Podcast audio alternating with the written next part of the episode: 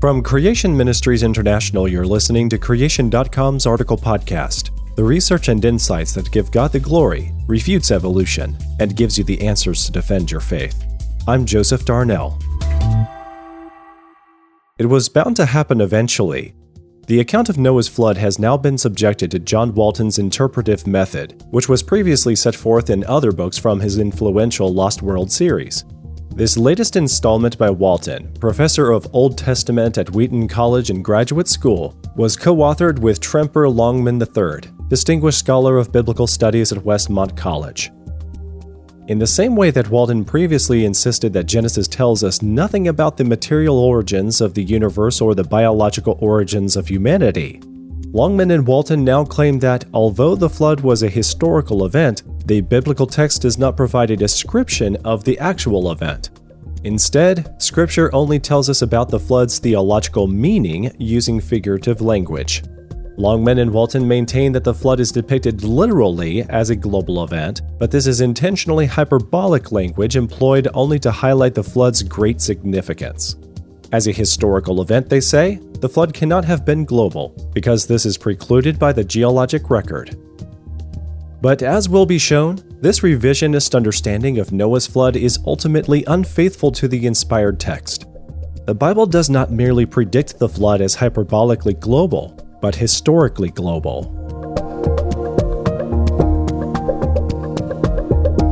The flood was historically global, not hyperbolically global, written by Keaton Halley.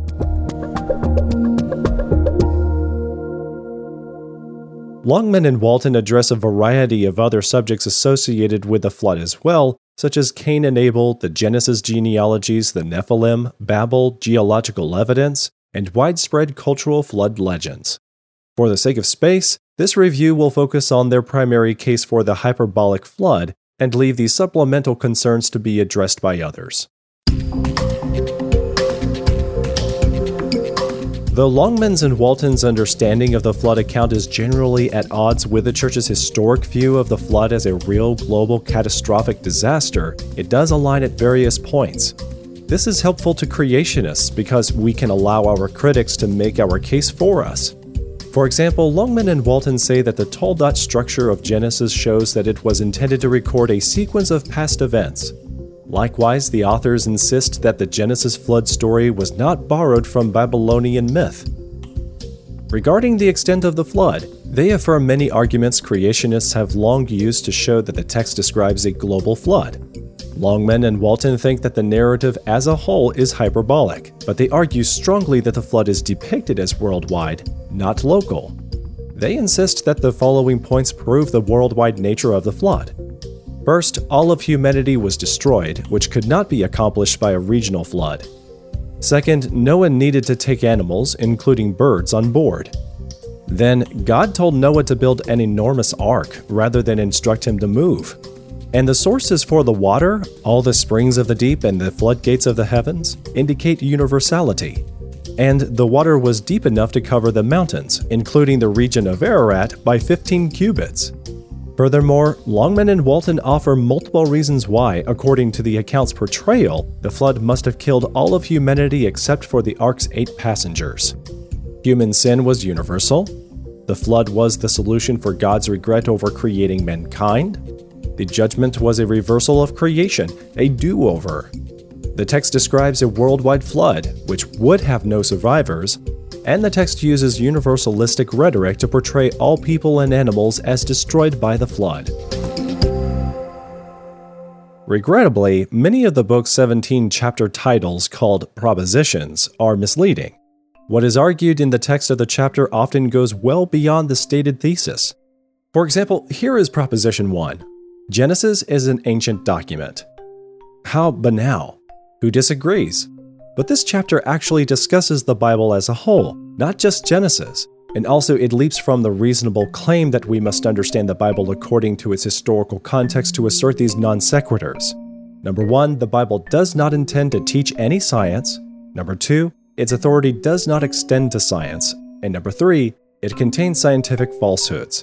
Thus, a more accurate title to this chapter would have been The Bible's Divine Authority Does Not Ensure That It Accurately Describes the World.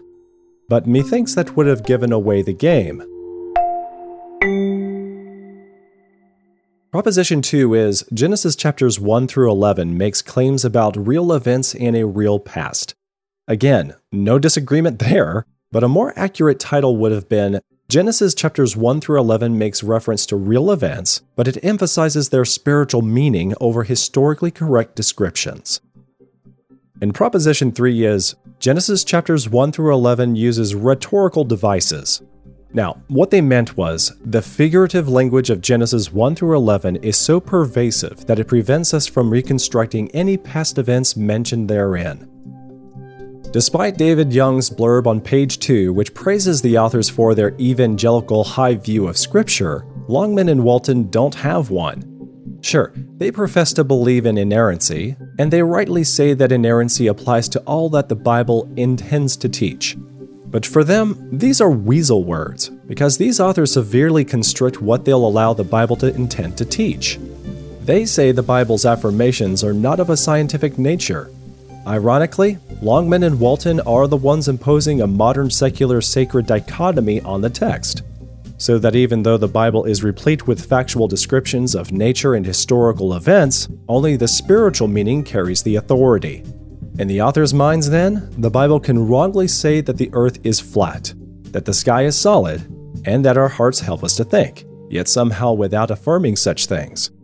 However, this is not the way that Jesus and the New Testament authors viewed Scripture, as demonstrated by the fact that they treated historical and scientific details in Old Testament narratives as reliable revelation. Longman and Walton also approvingly cite the Chicago Statement on Biblical Inerrancy, when it suits them, to rightly defend the Bible's use of hyperbole. But they seem to have skipped Article 12, which says, We deny that biblical infallibility and inerrancy are limited to spiritual, religious, or redemptive themes, exclusive of assertions in the fields of history and science. We further deny that scientific hypotheses about Earth history may properly be used to overturn the teaching of Scripture on creation and the flood. A statement made repeatedly throughout the book, so often that it becomes a mantra, is the events are not inspired, but rather their presentation and interpretation in the biblical text are. One wonders who Longman and Walton are attempting to argue against here. Creationists do not say that the flood event itself is the object of inspiration. This would be a category error. God breathes out authoritative words, 2 Timothy 3:16, but events are not words. Nevertheless, when Longman and Walton apply this notion to the flood account, they say there was a real cataclysmic event, while it does interpret that event authoritatively. So then, they see the description given in the text as some combination of two possibilities. First, it may be that the description of the flood is factually wrong, though not authoritative, fitting in their category of culturally conditioned. Second, it may be that the description of the flood is not intended as literal description, fitting in their category of rhetorically shaped. However, the driving assumption behind these false alternatives is that the scripture cannot authoritatively communicate anything that may be subjected to scientific analysis.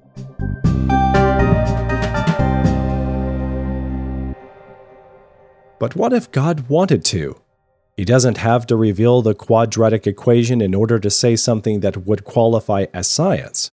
He could simply state that the water once covered the mountains by 15 cubits, which is exactly what he did. Though Longman and Walton maintain that only the most gullible would deny the hyperbolic nature of the flood, let me risk their contempt.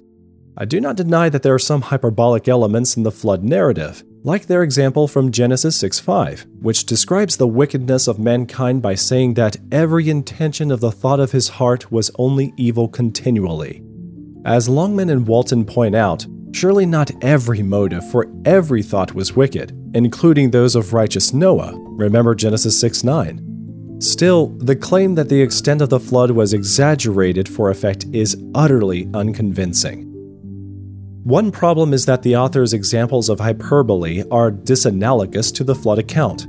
On page 49, they say the language of the flood narrative is like describing the Holocaust as the total annihilation of European Jewry. But as is typical with hyperbole, this is a simple exaggeration of size and scope within a single short statement. The flood, by contrast, is a complex narrative carried through several chapters with multiple, varied indications that the event was actually worldwide and wiped out all of humanity. Or take the author's example of the Israelite conquest in Joshua 2 through 12. In several summary statements in Joshua 10 and 11, it says that Joshua took the entire land and left no survivors. But in Joshua 13 and in Judges 1, much territory still remained to be conquered. Longman and Walton say, the author is intentionally using universalistic language and intends to convey, rhetorically, that the conquest was complete, but that did not correspond to the actual geological scope of the conquest, only the significance of the conquest. I grant that some of the phrasings are hyperbolic because the author of Joshua is focusing on the victories, but that's not to say that the specifics of the account are ahistorical. The text describes in accurate detail which areas were conquered and which kings were defeated. So, what we have here are islands of hyperbole in a larger non hyperbolic narrative. But note this is not what Longman and Walton are claiming about the flood account. They say that the real local flood event is so obscured by the hyperbole that we cannot reconstruct the event. They say that all the elaborate detail in the flood narrative is not meant as a historical description. It's all just part of the rhetorical shaping of the story. really?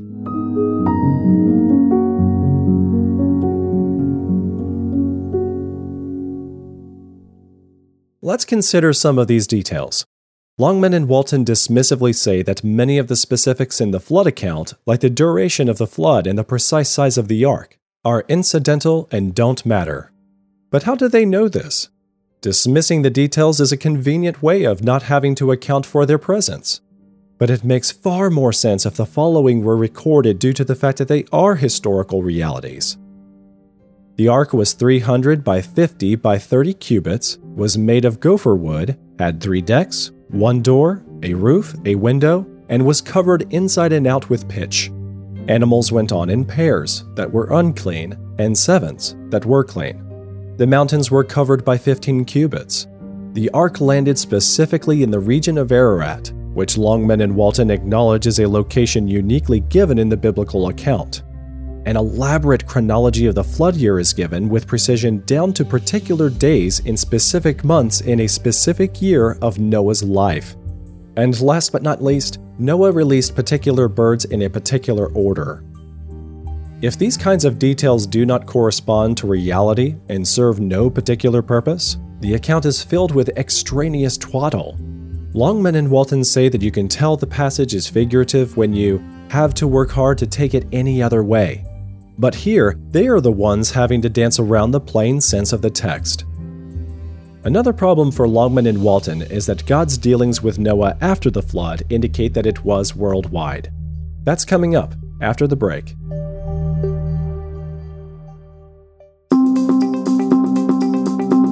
If you're fascinated with the account of the global flood, then you'll want to get a copy of How Noah's Flood Shaped Our Earth at creation.com.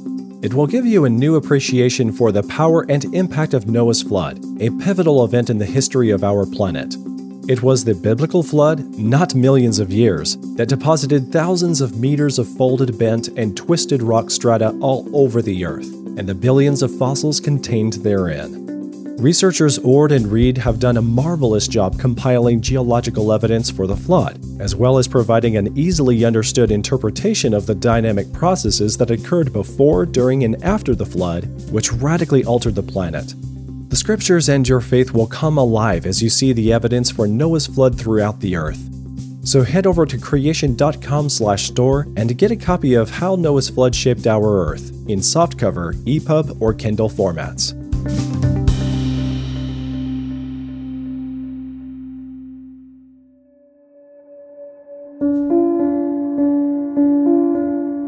Another problem for Longman and Walton is that God's dealings with Noah after the flood indicate that it was worldwide.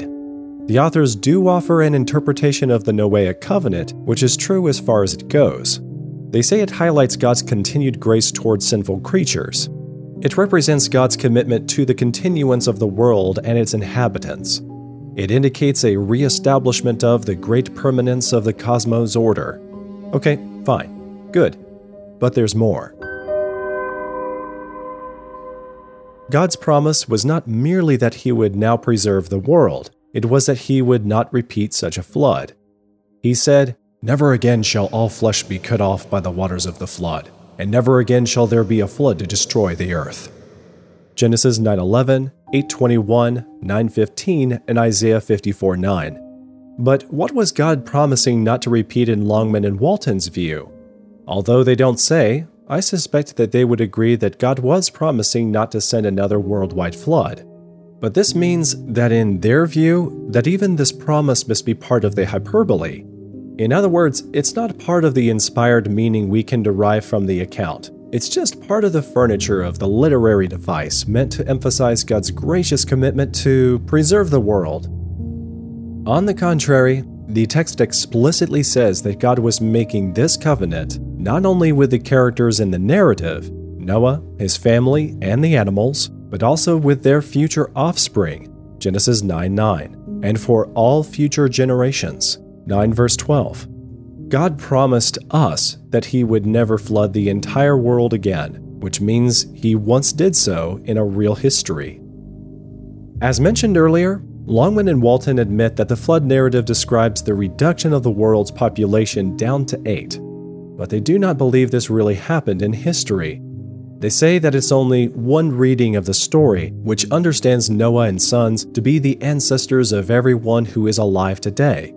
Plus, given their acceptance of the conventional millions of years age of the Earth, there was no time when all humans were concentrated in a specific area so that even an extensive regional flood could wipe them all out. Therefore, in their view, Many others besides those on the ark survived the actual historical flood. But this is contrary to the text. The Bible emphasizes in a variety of ways that only Noah and his family remained after the flood. These simply cannot all be chalked up to the aggrandizing of the flood's significance. For example, Noah and sons were commanded to be fruitful and multiply and fill the earth the same command God gave to Adam and Eve, because Noah was likewise beginning from scratch. Also, Noah's sons gave rise to the nations, which spread around the whole earth following the flood. Finally, the New Testament treats it as a given that God did not spare the ancient world, but preserved Noah with seven others. So, the notion that the flood destroyed everyone extends well beyond the immediate context of the flood account. It is treated as a factual, historical truth in all that follows. Longman and Walton say that the New Testament references to the flood treat it as merely an illustration of the truth that our God is a God who judges sin. Supposedly, they are not making any claims about the historical extent of the flood. But this is dubious, especially when it comes to the Apostle Peter's second epistle. In chapter 2, Peter discusses a chronological series of God's judgments the pre flood angels, the flood, and Sodom and Gomorrah.